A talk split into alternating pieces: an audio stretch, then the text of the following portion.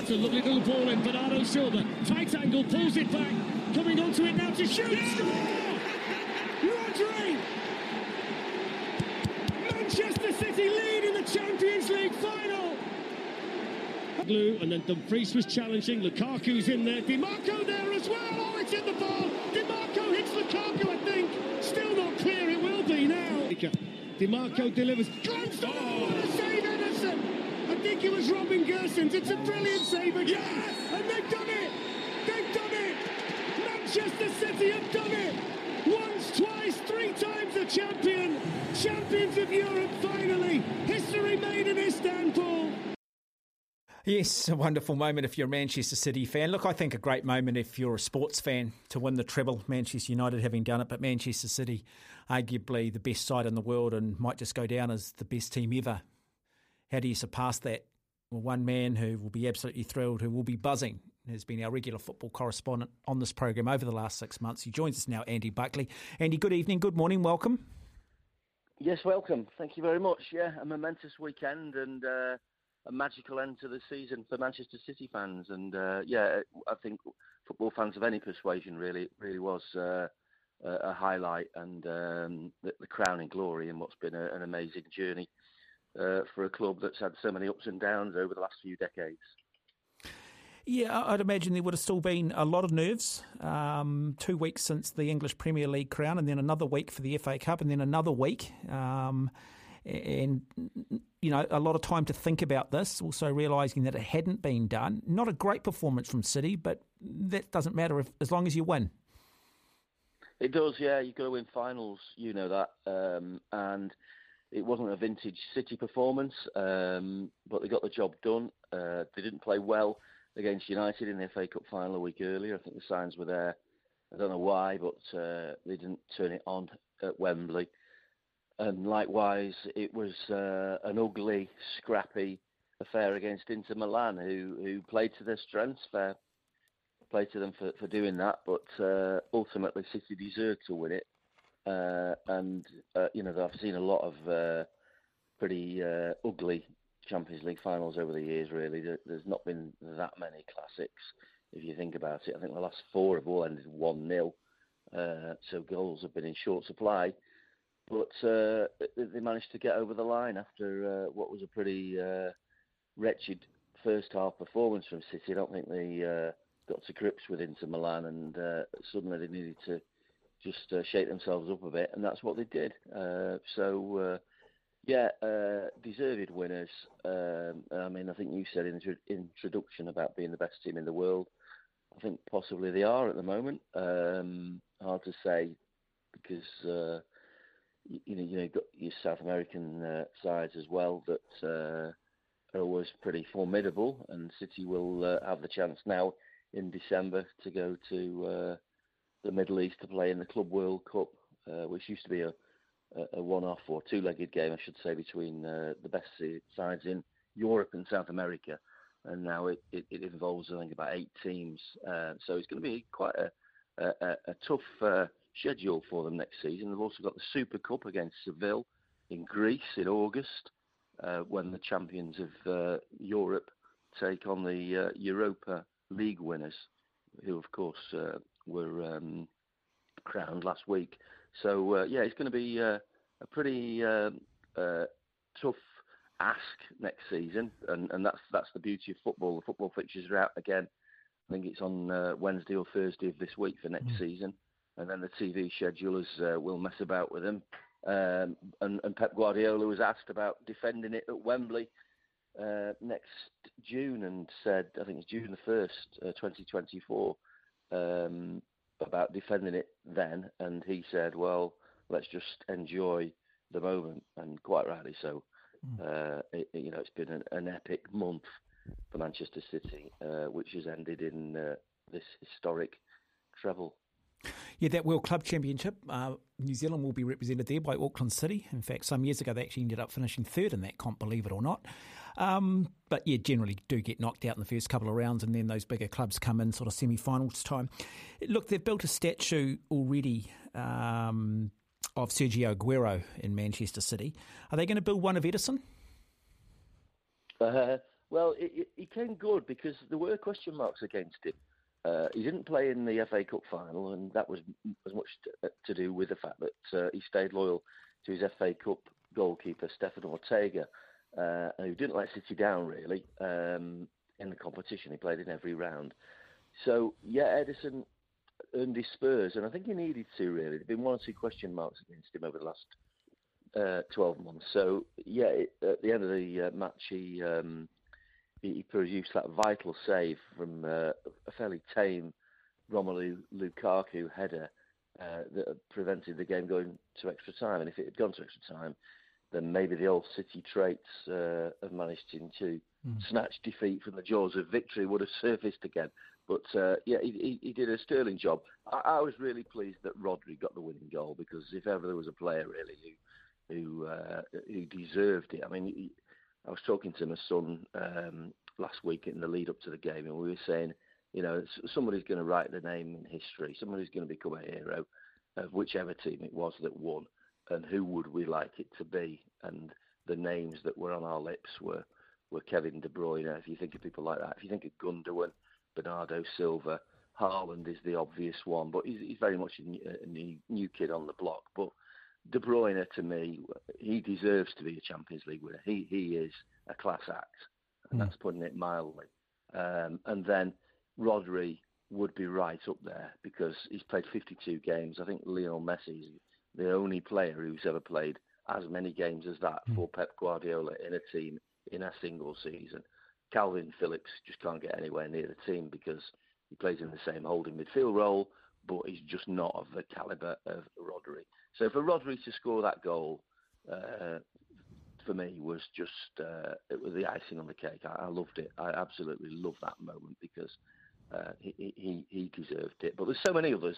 There's so many others, and also um, uh, I'm not sure which player it was, but one of them paid tribute to uh, the likes of Fernandinho, who was there at the weekend. Uh, Aguero was there. Carlos Tevez was there. Yaya Toure was there. So Vincent Kompany, I don't think was there, but but he, like those names I've just mentioned, have all played their part in the journey towards the accumulation of what happened in Istanbul on Saturday. Mm. Uh, so um, it, it, was it was a it was it was a, a moment really for the club as a whole, those players, the staff, the fans as a whole to think mission accomplished. We've done it. We've completed that journey. It's taken us 143 years to do it. We are now the best team in Europe, and I think Manchester and Milan are the only two cities in Europe that have got two teams from the same city who've done the treble. Uh, sorry, who've won the Champions League. Uh, forget the treble. Who've, who've won the Champions League? AC and Inter from Milan, and United and City from Manchester. The only two cities who can boast uh, double um, Champions League winners. So uh, yeah, an amazing journey. Just one thing though, Mark, that, that, did leave a bitter taste, and it's sort of coming out in the aftermath of the occasion, is the absolute awful planning by UEFA and the Turkish authorities, really, for the fans who were treated like cattle um, in Turkey on yeah. Saturday night. Uh, it was this, it was like flying into Manchester. Just to put it into comparison, it was like flying into Manchester uh, to attend a game in Liverpool, which is 40 miles away from where I'm stood now.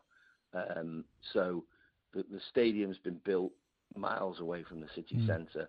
Inter Milan fans were given the city centre. They could go to a fan zone in the city centre. Uh, and a, a, a, friend of my son's went on the day trip. He said it was awful. He said he wouldn't have gone had he known how bad it was going to be. And what happened was that City were taken off the plane, City fans, uh, not City's fault. This this is UEFA taken off the plane, taken to the fan zones, uh, where the atmosphere was pretty poor. To be honest with you, they didn't want them mixing with Inter Milan fans, and then uh, uh asked to go to the stadium. Uh, left on buses for hours afterwards, uh, and then um, the, the, there was no water, no toilet facilities. So in the in the intense heat, there was just no uh, no, just no provision really in a modern day world that should be provided for football fans. And yet again, it comes back to UEFA, who they're all they're interested in is that image on the television screen and to make sure everything looks nice and pretty and organised and professional and sleek and slick. Yes, it does. For the TV viewer, magical.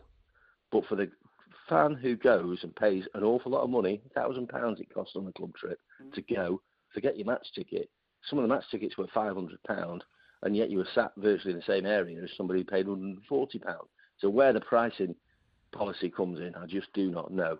But it was it was it was disgraceful, and and fans when they got back last night were asked by UEFA to fill in a survey, carefully worded survey uh, about your fan experience, and it avoided the the sort of critical questions. But yet again, and City will complain, fans will certainly complain. I'm not sure what the club reaction will be, but I'm sure they'll probably take. They're very good at taking up the fans' case on issues like this. But yet again, the the, the, the people who pay the wages and pay top dollar for it were treated awfully um, before and after. They had to walk for miles. People got buses. You were told that you needed to leave the best part of nine hours to get from the city centre. Nine hours from the city centre to make a uh, a journey for about 15 miles out to the stadium, which is on this derelict wasteland. Um, and then they were overcharged by taxi drivers when they got off the, the, shuttle buses that were supposed to be laid on because the shuttle buses were stuck in horrendous traffic jams. So they were overcharged by taxi drivers. They got ripped off inside the ground, paying ridiculous sums of money for um, drinks and food that ran out, no refreshments in this, despite all the heat. So it, it really is a catalogue of, of, of of abuse, really, that um, and maltreatment that football fans yet again, I know Liverpool fans had it exactly well, yep. far worse last yep. year in Paris. Yeah, and again, you would have thought after what happened last year in Paris that they would have rectified it, they would have tried to right the wrongs, and clearly they haven't. And it's ironic, isn't it? Because I think the strength of the England game is it is about the fans. You know, it's always about the fans. Every time there's an interview, whether it be with Guardiola, whether it be with Klopp, any of the managers, any of the players, there's always a reference back to the fans. And yet it seems at that next level up, you're right, it's just all about the money. Uh, look, I remember watching the images of, you know, Liverpool in 2005 at Ataturk Stadium, similar, you know, same stadium, miles from anywhere, uh, same issues, uh, and it still hasn't, yeah, it still hasn't evolved. Um, you know, that day it was Jerzy Dudek and it was Ederson. So it's funny how history repeats itself. Yeah, and Scott Carson has got two Champions League winners' medals. He was a substitute for Liverpool that uh, day in 2005 against AC Milan, and he was uh, he's now third choice goalkeeper for Manchester City. He gets paid about five thousand pound a week for doing nothing. Knows he's never going to play. In fact, some fan put on Twitter and said, "Well, hang on a minute, how can you uh, proudly own two Champions League medals when you've never played a game in the Champions League?" And um, Scott Carson hit back at him and said, "Well, I did actually play for Liverpool against Juventus in the quarter final of 2005." Uh, he said, I did play in that game. But I, I understand the fans' point. Um, but such as Scott Carson, he's a, he's a larger than life figure in the dressing room. City, yeah, yeah. Pep Guardiola wants him there just because he provides, uh, you know, he's, he's great for the morale of the other goalkeepers, Ederson and Ortega, and also just the, the players generally. And City can afford to do it. Uh, to, to, to pay £5,000 for somebody just to keep the bench warm just seems ridiculous. Uh, but uh, that, that's the, age that we live in. Andy Buckley, football commentator, at Manchester City man, joins us on the program. Andy, okay, so we enjoy the moment, we enjoy the treble. How does this Manchester City team look next season, which is only about six to eight weeks away? What changes are expected? What players are potentially leaving the club? What players are reportedly coming into the club? And second part of the question is what now are the expectations on Manchester City next season? Uh, well, good question, and yeah, life is such that tomorrow, uh, you, know, you know, we're looking about what what is going to loom up on the horizon. Um, big question mark about Gundogan, who's uh, 33 later this year, uh, whether he stays. Bernardo Silva as well. I wouldn't be surprised to see them move on, to be honest with you. And I think Alex Ferguson was a past master at uh, renovating a side, even though they'd won trophies, and thinking, right, we need to move on with it. And and I think Gundogan and Silva might go. Um, Walker, I think, he's now 33 and is still the quickest around. We he might have another 12 months left in him. Kalvin Phillips, could he move on? Hardly played last season as Rodri's understudy, so I think he'll um, potentially go elsewhere. I don't think City fans would be sorry to see him go. Whether he does what Jack Grealish does or did 12 months ago and decide that uh, I mean, Grealish he was very candid in his interview uh, after the game when he was in a fairly uh, worse for wear, shall we put it this way. I don't think he took his kit off after the game. He stayed in his kit and just parted until about eight o'clock the next morning. Um, but uh, uh, and he but he said that uh, he, you know he said he gets it. He get he understands what Pep Guardiola wants. Kalvin Phillips hasn't really risen to the challenge, so I wouldn't be surprised to see him move on. Kovacic from Chelsea seems to be pretty much a done deal. I know they've agreed terms, just need to agree the price. So I think he'll come in. There's a guy called Gvardiol who plays uh, in Germany, I think it is, who's highly rated, who could come in. So I think he will shake up the side. I think in terms of trophies, uh, the quadruple would be the, um, the the absolute ultimate. We talk about the treble being uh, quite an achievement, but but to win the League Cup, another domestic trophy, as well as what they've just won, would be um, you can't really beat that. It does look encouraging in terms of Guardiola, um, Guardiola staying because there was a suggestion that if City win the treble, then he'd go, but he's got another couple of years left on his contract, so. Um, I think he's going to stay. You never know. Just never know. Uh, still got my doubts, to be honest with you, whether he will hang around. But uh, how can he eclipse it? Well, I suppose he can eclipse it by going out next season and, and, and winning the thing again. And now that City got that monkey off the back, now that they've won the Champions League, as Liverpool fans know only too well, what it was 1981, wasn't it? I think that Liverpool won it for the first time, uh, and then they won it five times since as well. So, uh, you know, City could end up being uh, a team that uh, is there or thereabouts in the Champions League. Today, the sun is shining in Manchester. Uh, it's uh, been bright blue skies for what 23, 24 days, and the team flew home yesterday afternoon in their liveried jet. Um, a few thunderstorms over Manchester, which meant they had to circle the, the city before they landed.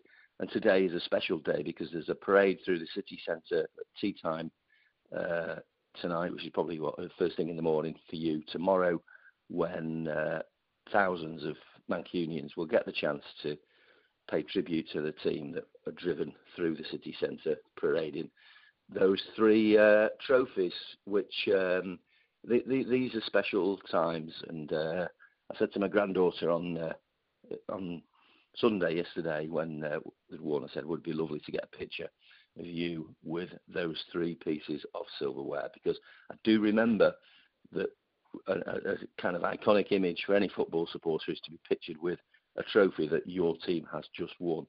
Uh, and City fans, City very good actually at taking the trophy out and about on parade, get, giving fans the chance to have it, the picture taken with it. But that picture of whoever, whether it's my granddaughter or any other City fan, to have it with lined up with three pieces of uh, famous silverware is some souvenir. Just finally, Andy, um, look, I've been following clearly the uh, the trade window with Liverpool, and they've got Alexi Mac Allister. There's talk about Khéphren Thuram coming to the club, a number of others. Um, and I, I, guess I'm excited about what Liverpool are doing in the transfer window. And when you look at it all, it's not a bad squad on paper. What club do you think will offer the greatest challenge next season, based on your, um, or based on your understanding and education of football and what you're seeing? Um, I don't think you, I, I, wouldn't disagree about Liverpool. To be honest with you, I think Spurs um, uh, uh, Postecoglou is the new manager from Celtic. Uh, I think they'll he'll improve them, but uh, there are question marks about somebody who comes from uh, Scotland because although Alex Ferguson had huge success in Scotland, I'm not sure whether um, you know it is a barometer really to judge a manager by. So I think Spurs might be Spurs again. In other words, a bit iffy, especially a season of transition. I think I rate Pochettino. I think Chelsea will come good. They can't do any worse than they did. Arsenal, I think, will probably be there or thereabouts in terms of Champions League. I'm not don't see them as potential title winners.